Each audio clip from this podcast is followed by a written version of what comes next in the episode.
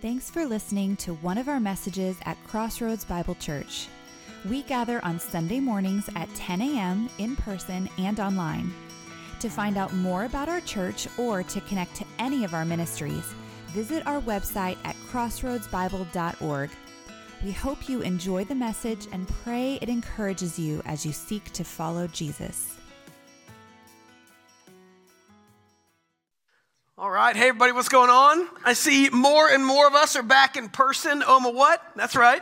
Welcome to CBC. If you're joining us online, thanks for joining us today. Before we dive into what's going to be a life changing sermon on fasting that everybody's really ready for, you laugh, and it does not do well for my self confidence. Uh, got a couple things on church business I want to touch on. Each January, our leadership gets together if you don't know, we have a deacon board and an elder board, different functions, and they are the leadership body of our church. And the elder board elects new uh, positions on the elder board, same people. We just shift around the roles so that everybody can experience the joy of leading meetings, okay?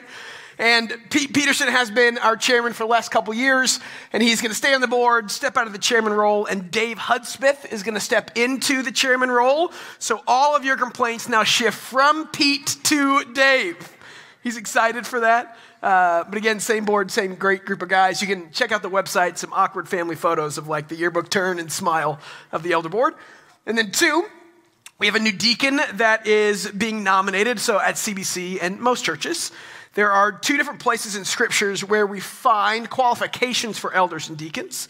And that's going to be in 1 Timothy 3 and in Titus 1. And you can go and read them but it just says that these guys embody the ways and rhythms of Jesus. Not perfect, but they seek to put Christ and his ways first in their life. And how they manage their family, and how they manage their business, and how they manage their spiritual life. Those all three things are connected. And so, after thinking and praying about people to join, we are nominating Danny Sanabria to the deacon board. I don't know if you know him. He is a fantastic man. He's not here this morning, so I can't make fun of him to his face. Uh, if he was, I would, but it's gossip if he's not. So I'm not going to. And uh, no, he, he's a great guy. So we have 30 days. If, if you seriously, if you guys know of a way that he doesn't reflect the ways and rhythms of Jesus, let us know. It'll start a conversation. Uh, but we want our leadership to reflect the things that we believe. And we're excited for him to join the board, and we're excited for him to help lead us and, and, and help us be Jesus in our community. So, a little bit of family update. Any questions, you can email me or any of the elders or the deacons, okay? Before we dive in this morning, if you're new to CBC, we do a thing every time we get together. And, and, and we acknowledge the culture we come from, and we acknowledge the character and culture that Jesus is building within us that hopefully spills out into our world. We come from a culture that is incredibly critical. We come from a culture that is incredibly me centered. We come from a culture that wants to rip things down so that we might build us up. And this morning we put that aside. And we come to this space knowing full well that God is here, knowing that when we open the scriptures, we get to see the goodness of God, like catapult from the pages of His Word, and knowing that He's going to speak to us. And so instead of entering with a critical spirit, we ask this question this morning Holy Spirit, what do you have for me today? How are you speaking through the scriptures to me? So we're just going to take a second and we're going to pray. I'm going to ask that you pray if you're comfortable and ask the Spirit to speak to you this morning and that you pray for me before we dive in. So join me. God, I'm thankful that we can be here. There are so many good things to do on Sunday morning. I'm thankful that we can join in a bunch of other people and recognize and champion that God is the best good. I pray this morning as we talk about a discipline, a practice of fasting, that it informs us as to why, why looking more Christ likeness is essential for people that say Christ is their Lord. Holy Spirit, speak to us through the principle of fasting this morning. If you're comfortable, I, I just ask that you take a couple seconds and say a silent prayer and ask that you might be sensitive to the Holy Spirit's leadings this morning as we speak, as He speaks through the scriptures.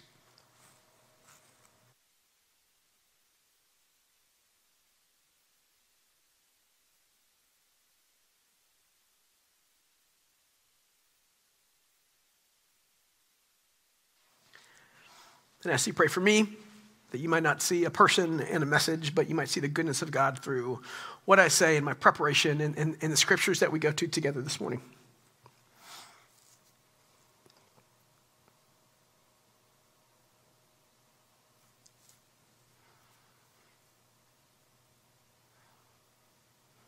We pray these things in the name of Jesus. And all God's people said, Amen. All right, so last week we started this chat on fasting, and I kind of started by telling you of a new rhythm I'm trying to institute in my life. It's simply put, for the first time since I was 12, I'm trying very hard to have a bedtime. And my bedtime now is 11 p.m. That's really good for me. I want to have a bedtime because, as a parent of young kids, we have this tension between I can stay up later and enjoy what life used to be like before kids while they're sleeping and sit in that freedom and sacrifice my mood in the morning, right? And so I thought for the first time, I'm going to try to value rest. And so at 11 o'clock each night this week, I'm like, I'm turning it off, I'm, I'm getting in bed, and I'm trying to go to sleep. And guys, let me tell you something. It's been magical. I mean, I, I've really, I, am sleeping from 11 and I get up at 6 a.m. and I have really, really enjoyed it. And it made me think, why didn't I do this earlier? Here's the deal I keep coming back to this phrase that Augustine said. Augustine is a church father. He'd be on the Mount Rushmore of church fathers. And he had this, this idea, he had this concept that he talked about wrongly ordered loves. He said there are a lot of good things that we love out there, but if you put too much weight on the wrong loves, wrongly ordered loves leads to out of order lives. Your lives aren't as good as they should or could or would be. I'm seeing in my life right now, I wrongly ordered my freedom over my rest at the expense of my family, you know? This idea of wrongly ordered loves impacts who we are and as we follow Jesus. He had this phrase that he would say that God is our chief and best good. And so his idea was that if we wrongly weight the things that we love, even if they're good things, our lives don't live into God's design for flourishment or goodness. It's chaotic, it's out of order. I think we see that in our world because a lot of things to love out there. There's a, a polling company called Gallup. Every year they do something called the State of Global Emotions. And I'm going to quote them. They do this, they endeavor to quantify at the country level whether people are enjoying life and learning new and interesting things. And if the people feel well rested, or if they people, people feel extreme stress, sadness, worry, or physical pain. So they came out with this poll last year and they said 70% of people say that they smiled or laughed a lot the previous day. That might sound good, but it's a five point drop from the year before. They said 40% of adults worldwide said they experienced a lot of stress the previous day, and that's a record high. They came to this conclusion. They said the world is sadder, angrier, and more fearful than ever before. We have wrongly ordered our loves. There's a class offered at Yale University. You can go online to Yale now, and there's a bunch of free classes offered. And this one professor, two years ago in 2019, pre pandemic, said students are really stressed out and I don't know how to deal with it, so I'm going to teach a course. And the course is going to be called the Happiness Course. And in April of 2019, she had 22,000 people take the course. It was the most popular course that they'd offered in 300 years at Yale. You can do it online, right? You have to be on campus pandemic hit, and what the pandemic did, what I saw at least, was that all these things that we value the most got taken away, whether it was activities or whether it was working not in my house or whether it was f- going to movies, fill in the blank, even showing up on a Sunday morning in a building with other Christians. And so, as we started to see that the things that we loved the most couldn't withstand the weight of our worry, we started to ask the question we're not as happy as we thought we'd be. So, in 2019, she had 22,000 people take the course. In 2020, 860,000 people took the course. To date, 3.1 million people have taken the course. Look, I don't probably prescribe to how she defines happiness in that course, but I do think that can show us that we have a problem with how we ordered our loves in our world. Here comes fasting. So you say, Charlie, I'm going to be happier if I'm hungrier? Well, not necessarily if you're anything like me, but I think what fasting can do, the beauty of fasting, is that fasting helps us cultivate a world we don't give into desires, but through discipline, we cultivate and curate the deeper desires of our heart, the deeper longings of the more important loves. And so, what we're going to see today as we look into this idea of fasting is a couple myths about it, things we go about it the wrong way, and a couple reasons about how we go about it the right way. So, last week we started talking about fasting and we talked about the idea that fasting fundamentally is put in place, and Jesus practiced it, and, and God said to do it in the Old Testament once, and then that expanded as the people grew in their legalism. But, but God said to practice fasting because we have this battle with our flesh. You have these two desires one that wants to do good things and one that wants to do bad things. Every religion tries to explain why those two things happen. The, the Bible talks about that other desire in terms of our fleshly or our non regenerative or the things that are antithesis of God, those desires. And so we said that fasting fundamentally fights our flesh. There was a, a, a theologian and a church father in the fourth century named St. Basil of Caesarea. And he said, I refuse to constantly acquiesce to my body's control. I believe the Spirit has other values and I wish to hear them. And I liked it. We came to the conclusion last week that fasting helps control your flesh so your flesh can't control you. And that's a good thing. It's a quote people commented on by John Mark Comer that I loved. It said, Fasting is a way to turn your body into an ally in your fight with the flesh rather than an adversary. All right, so it's a good thing. But here's where we left off. Fasting simply to gain control of your desires is good, but if your motive isn't spiritual, it's not great. It's why in my upbringing with fasting, it wasn't talked about a whole lot, but I'll tell you when I knew fasting happened the most. In high school, around prom, bunch of Daniel fasts, all right? And when I get older, around wedding, bunch of Daniel fasts again. Let's do some vegetables and water. God is good. I know you need a miracle to fit into the suit and dress, but that's probably not the point of fasting in the first place, you know? So it brings into the idea where have, if we recognize the desire to beat back our flesh for the deeper loves in our life that God put in there, what are our motives? And throughout the scripture, when fasting is mentioned, we see some pretty bad motives. And then I think there's one story we're going to land on in Matthew 9 where Jesus calls us into new motives. So let's talk about the bad ones first before we get to the good. In the Old Testament, there's a couple different passages that talk about Israel and their fasting. I'm going to read a long form version from Isaiah 58 to you.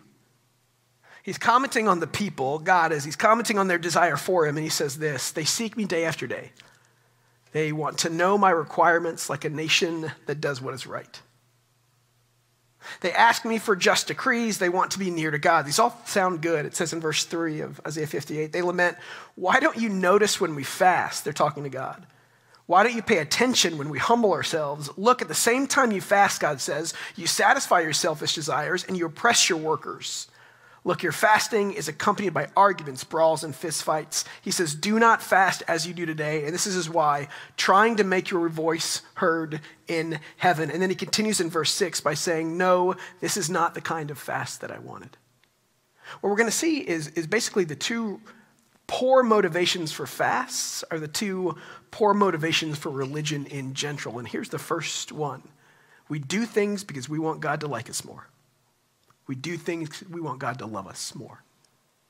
And really, when you look at the Old Testament, big picture, 30,000 foot view, God gave Israel these laws, these ways to practice out the presence of God in their everyday, 613 of them.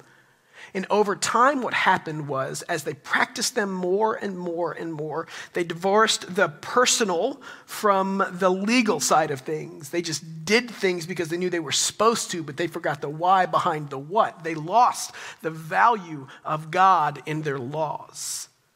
And so you get to this point in Isaiah when they're looking at captivity, when life isn't going well, and they say, like any of us would, God, I've been doing all these check boxes to make you like me, and it's not doing anything. And God responds and says, You've missed the point. Your point of doing this was simply so that I might hear you more, but it's not changing who you are. It's not changing how much you love me. You are using me to get what you want. There's a, another example in Zechariah 7 5. So, brief Old Testament history God said, You're going to be my people. But if you go against me, I'm going to give in. I'm going to give you your desires, and you're going to be taken over by bigger and badder and stronger countries around you. And that's the story of the Old Testament, post Genesis 11, pretty much. Is the Israelite people going in and out of captivity as they went in and out of relationship with God, with their supposedly best love and highest good. And in Zechariah 7, they're coming back from the Babylonian exile. It's been 70 years. And, and they send from Bethel to Jerusalem, they send this team of people, and they got back into their country, into their land. And they said in this text, they say that we asked, we asked, do we need to keep fasting every two, two days every week for the, like we've done for the last 70 years? Do we need to keep doing this now that we have the temple back? And God says this Ask all the people of the land and the priests when you fasted and mourned in the fifth and seventh months for the past 70 years, was it really that you fasted for me? So they said, We got what we want back. Do we need to keep doing this? And God says, Were you doing it because you want to be close to me or because you wanted your home back? There's a difference in motive. Are we fasting because we want God to do something for me or are we fasting because we want God? It's subtle, but it's big. We fasting because we want God to love me more, like me more, give me more? And this is a problem I've seen with how we define and how we teach fasting is sometimes if we're not careful, fasting can be taught as something that will make God do more things for us. It's a formula that God might act and do the things that we want him to do. We use fasting as a method of manipulating God. Here's the problem with that. When it doesn't work, where are we left? If you need an answer from God and you fast for three days and you don't hear anything, whose fault is it when you're disappointed, yours or God? There's a story I heard years ago. There's an article. Uh, he was a youth pastor. I was a youth pastor. He just got married. I wasn't married yet. And he said, My wife and I have chosen to stay celibate in marriage. And he said, If God loves celibacy outside of marriage, how much more will he love it when I'm celibate inside of marriage?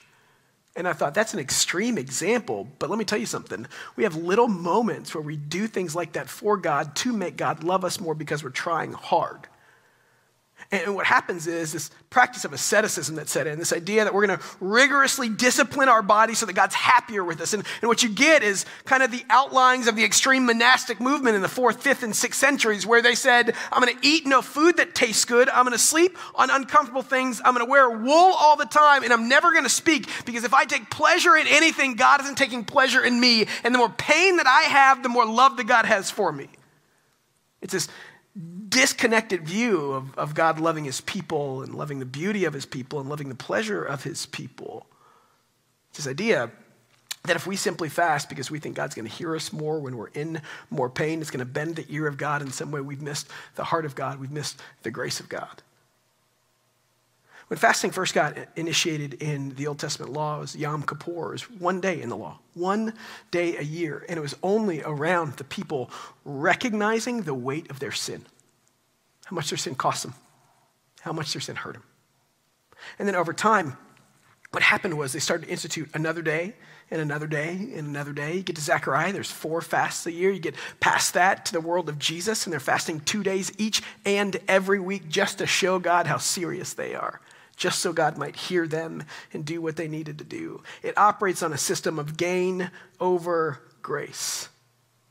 So when we talk about fasting, we have to start at this place where just because we fast, it doesn't make God love you anymore.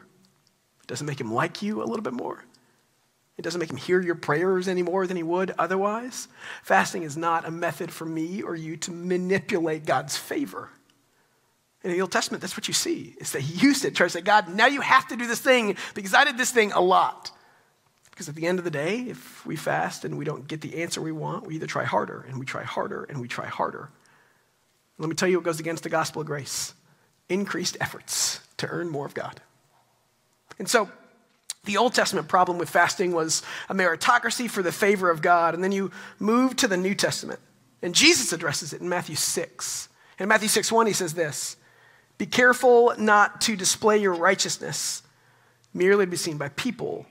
Otherwise, you have no reward with your Father in heaven. And here's where we get the second way that people manipulate religion not just to manipulate God, but to motivate others to think, I'm a great person. We use it to find favor with God or favor with people. This is all of the spiritual practices. You can find something that's really good, but unweighted good things aren't good things anymore. Good things that don't point towards their ultimate good are no longer good. And that can be said of fasting, that can be said of marriage, that can be said of having kids, that can be said of almost anything. And so Jesus says to these people, you have taken fasting and you've removed it from the purpose. And no longer are you using it that God might move. Now you're using it so that people might like you more and might think you're better than what you are. And so he says, when you do these acts, it's in this section where he's talking about fasting and he's talking about um, giving and he's, and, he, and he's talking about praying. He said, when you do these things, they're between you and God so that you might have more of God, not so that you might have more favor with people. He says, don't. And then he gets to fasting in verse 14. He says, When you fast, don't look sullen like the hypocrites, for they will make their fasts, their faces unattractive. so that people will see them fasting. I tell you, they have their reward. I think the problem when we make spiritual practices ways that people might like us more is we twist the concept of religion. One of my pet peeves is when people say that I don't like religion, I don't have a religion, I have a relationship with Jesus. Hey, that, that's really true. And, and I think that's extremely important. The problem I have with that is religion was God's idea.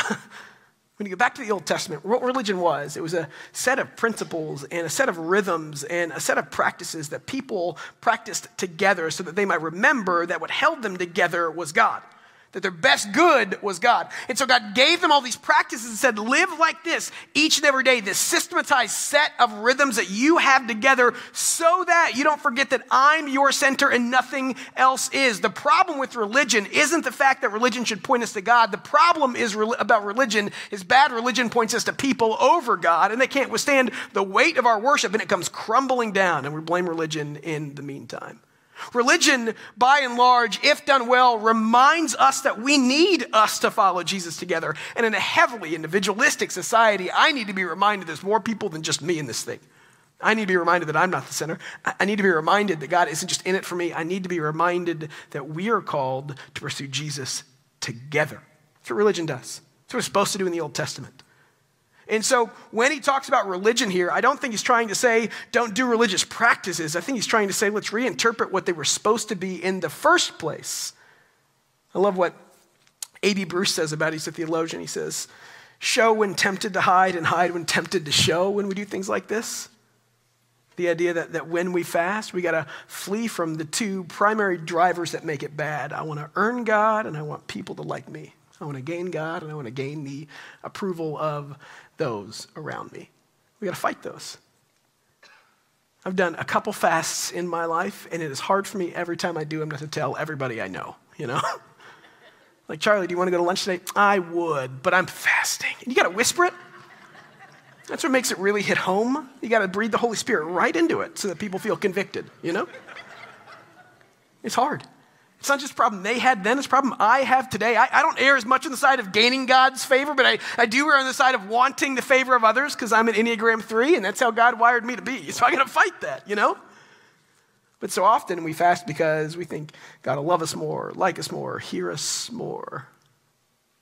So then the question remains if fasting isn't there so that God will do something for me or that others will like me more, what, what does the purpose and practice of fasting do for us in the in, the New Testament world?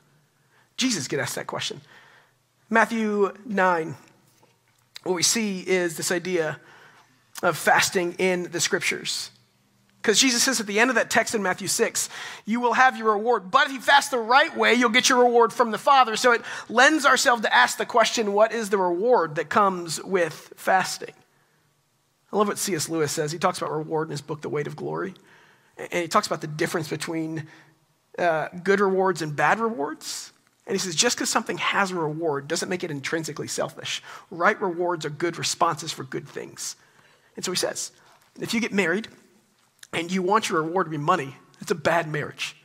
If you get married and you want your reward to be love within the marriage, it's a good reward. So he has a quote, and he says this The proper rewards are not simply tacked onto the activity for which they're given, but are the activity itself in consummation. Every once in a while, I get the opportunity to marry friends. Sometimes I get paid, sometimes I don't, but I tell them that's not the purpose of why I do weddings. The purpose is because this moment is giving to my soul that I can be here for you. The reward is the fact that I get to, in this moment, say that God has ordained this marriage, and now go be an example of how God loves his people in your marriage. So Jesus gets asked the question. He asked it in Matthew 9, 14, and 15. This is in all the synoptics.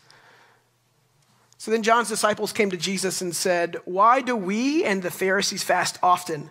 But your disciples don't fast. So you have this problem. John's disciples and the Pharisees, they didn't love each other, but you know, the enemy of my enemy. And so they get together and they said, I am starving myself two days a week. I'm starving myself. But this guy, Jesus, and his followers, they eat all the days. Why do they do that? This hurts me. It should hurt them. I want them to be miserable with me. I don't understand what's going on. So they go to Jesus and they say, Why do I have to fast to God to like me, but you don't have to? And Jesus' response, he says, The wedding guests cannot mourn while the bridegroom is with them, can they? But the days are coming when the bridegroom will be taken from them and when they will fast. Kind of an arrogant answer, but he's earned it. So he, he looks at these people and says, what, what do they have to fast for? I'm here. The point of fasting is to recognize that things aren't the way they should be, but here I am. And so I love this because I think there's three things from this we can pull in terms of right, correct, proper motive for fasting. And the first thing I think we see is that what fasting does, proper motivation for fasting, is it helps us simply remember Christ. It simply helps us remember Christ in a world that's so easy to forget that we need God with all that we have. God's just not a good, He is the good. He's just not a love, He is the love that orders the rest of our loves. He needs to be at the top of that pile, or your out of order loves will give an out of order world for you. I think what fasting does, first and foremost, is it makes us remember when we fast that we don't have everything we need. That's why he says to these people, I'm here, but I'm going to be gone. And when I'm gone, they're going to fast again because they're going to need to remember that I'm not with them anymore. In Deuteronomy 8, God is outlining what it's going to look like for his people in the, in the land he's going to give them. It's a big moment. He's going to give the Israelites land they've wanted for generations and generations and generations. And in Deuteronomy 8, he says to them, But here's what's going to happen you're going to get fat, and you're going to forget that I was good to you in the first place, and you're going to move away from me. Hosea 13 puts it like this when I fed them, they were satisfied. When they were satisfied, they became proud, and then they forgot me. It's why when Jesus talks to the man that has a ton of money in the New Testament, he says, How can I get to the kingdom of heaven? And Jesus says, For a rich man to get to heaven is harder than the camel to go through the eye of a needle. And he's simply saying there, it's really, really difficult to see that you have need when you have all that you want. He's saying it's really difficult to remember that I'm your best good when your life is surrounded by goods. That's something we've been shaken by in the last two years in the pandemic. That's something living in a first, uh, in, in a first world country, in an affluent society that oftentimes we need to be reminded about. We're surrounded by goods. What's the best one? We're surrounded by loves. What can withstand the weight of all the other ones in our lives? Plantinga quotes it like this The early desert fathers believed that a person's appetites are linked, full stomachs and jaded palates take the edge from our hunger and, our, and thirst for our righteousness. They spoil the appetite for God. He said, yeah, what does fasting do? It helps us fundamentally to remember that Jesus isn't, remember Jesus. About a year ago, I'd get up with my kid in the morning and she'd want to look at my phone. And you can do this on your phone. You can go to your phone and you can pick the pictures and then you can pick a person.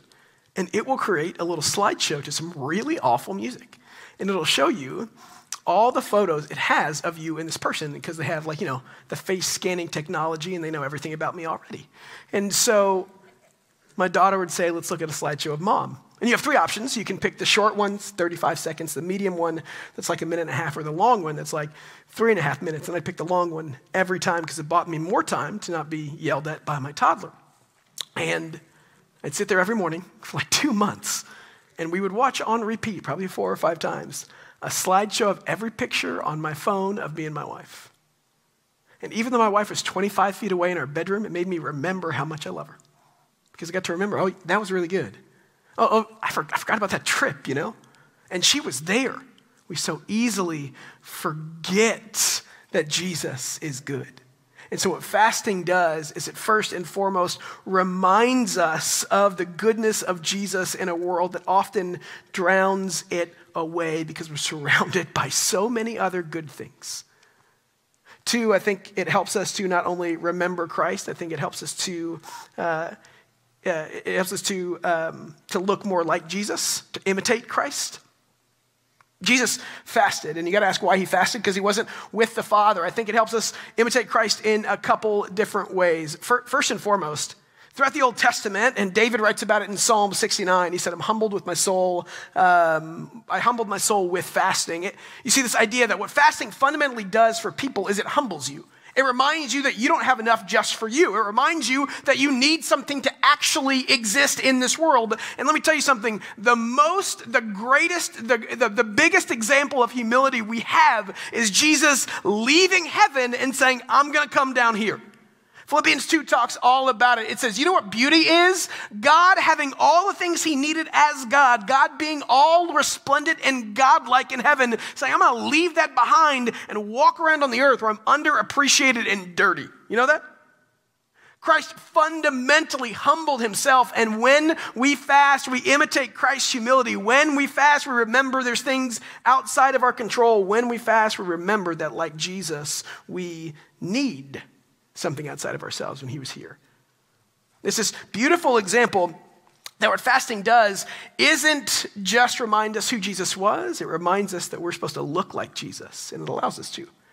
So when we fast and our stomachs hurt, we get to say, Man, Jesus suffered for me. When we fast and we want to eat, we get to say, Man, Jesus pushed back on his fleshly desires so that I might do the same thing. When we fast, we look more like Jesus.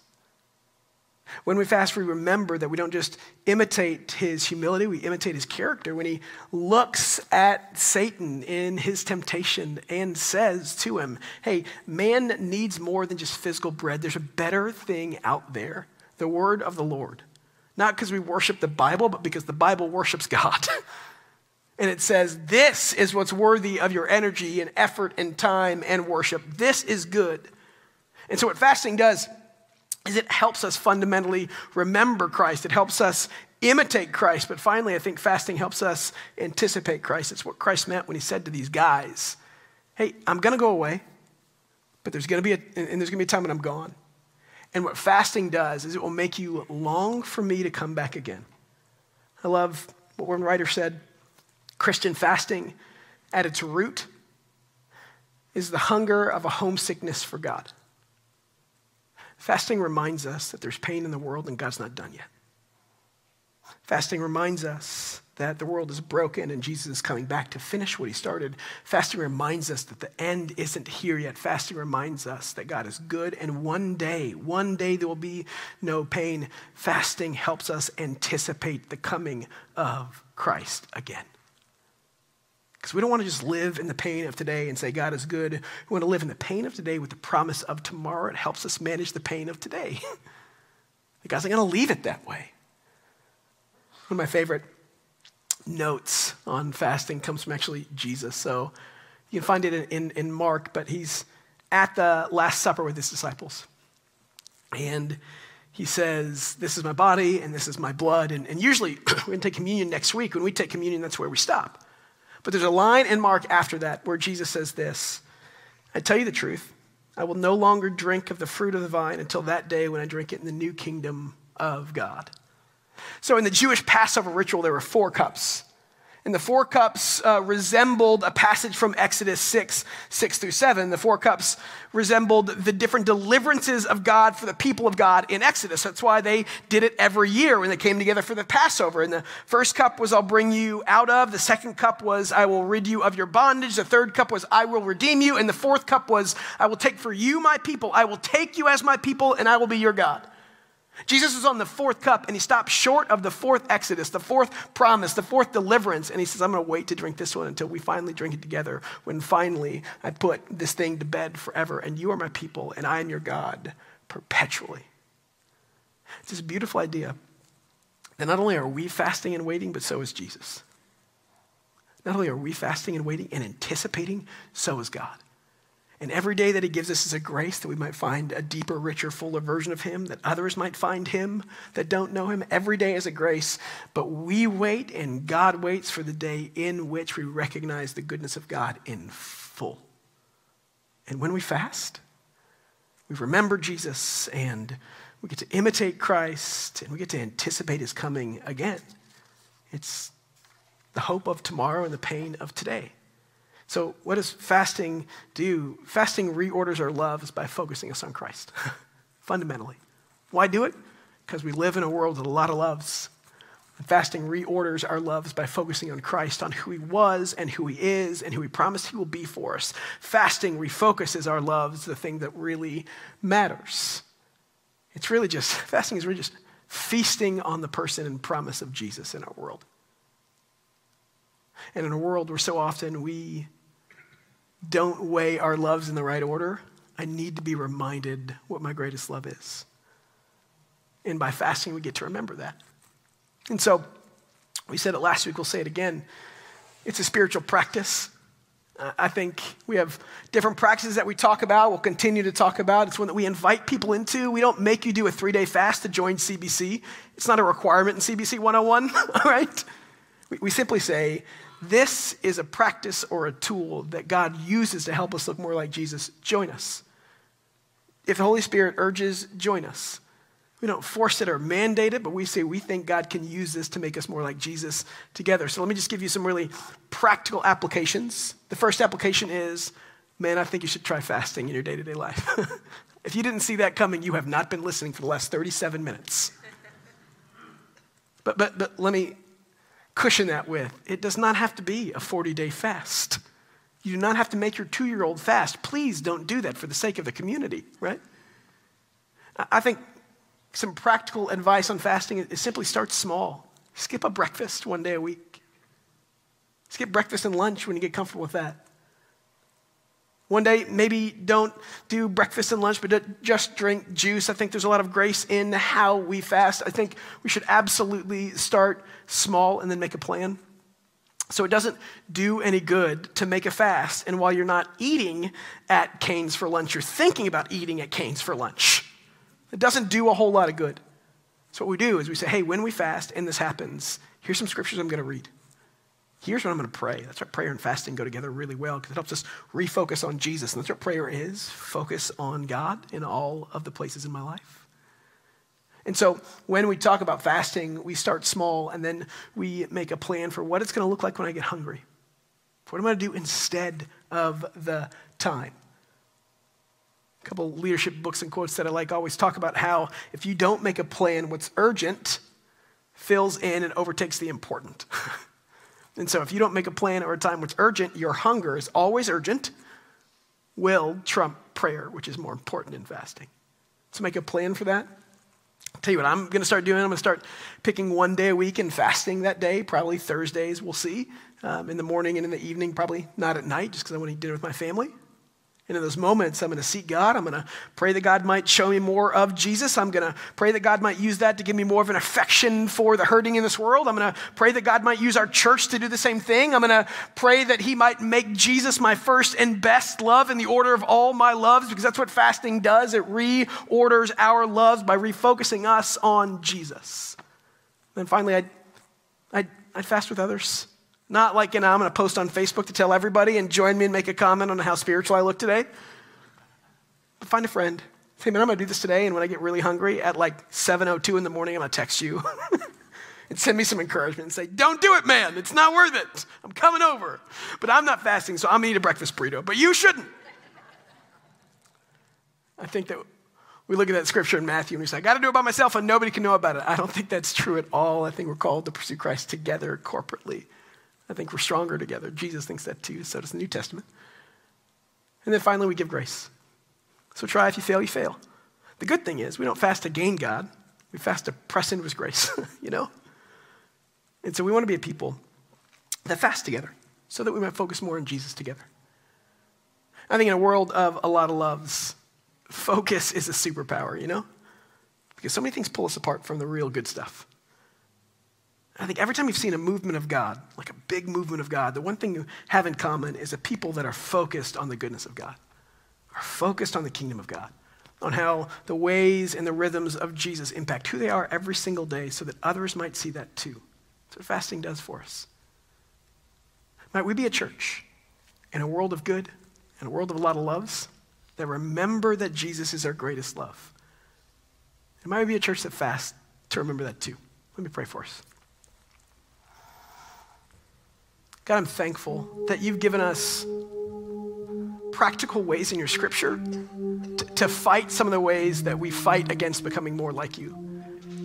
That you've given us practices and disciplines to just be able to follow you closer and to filter out some of the ways that we miss your goodness and see it more clearly.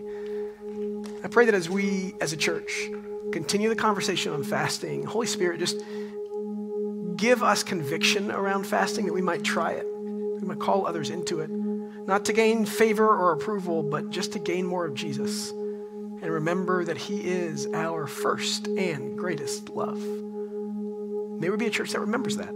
Because when we do that, people will see the beauty of God in our world and we'll see His kingdom grow. I pray these things in His name. Amen.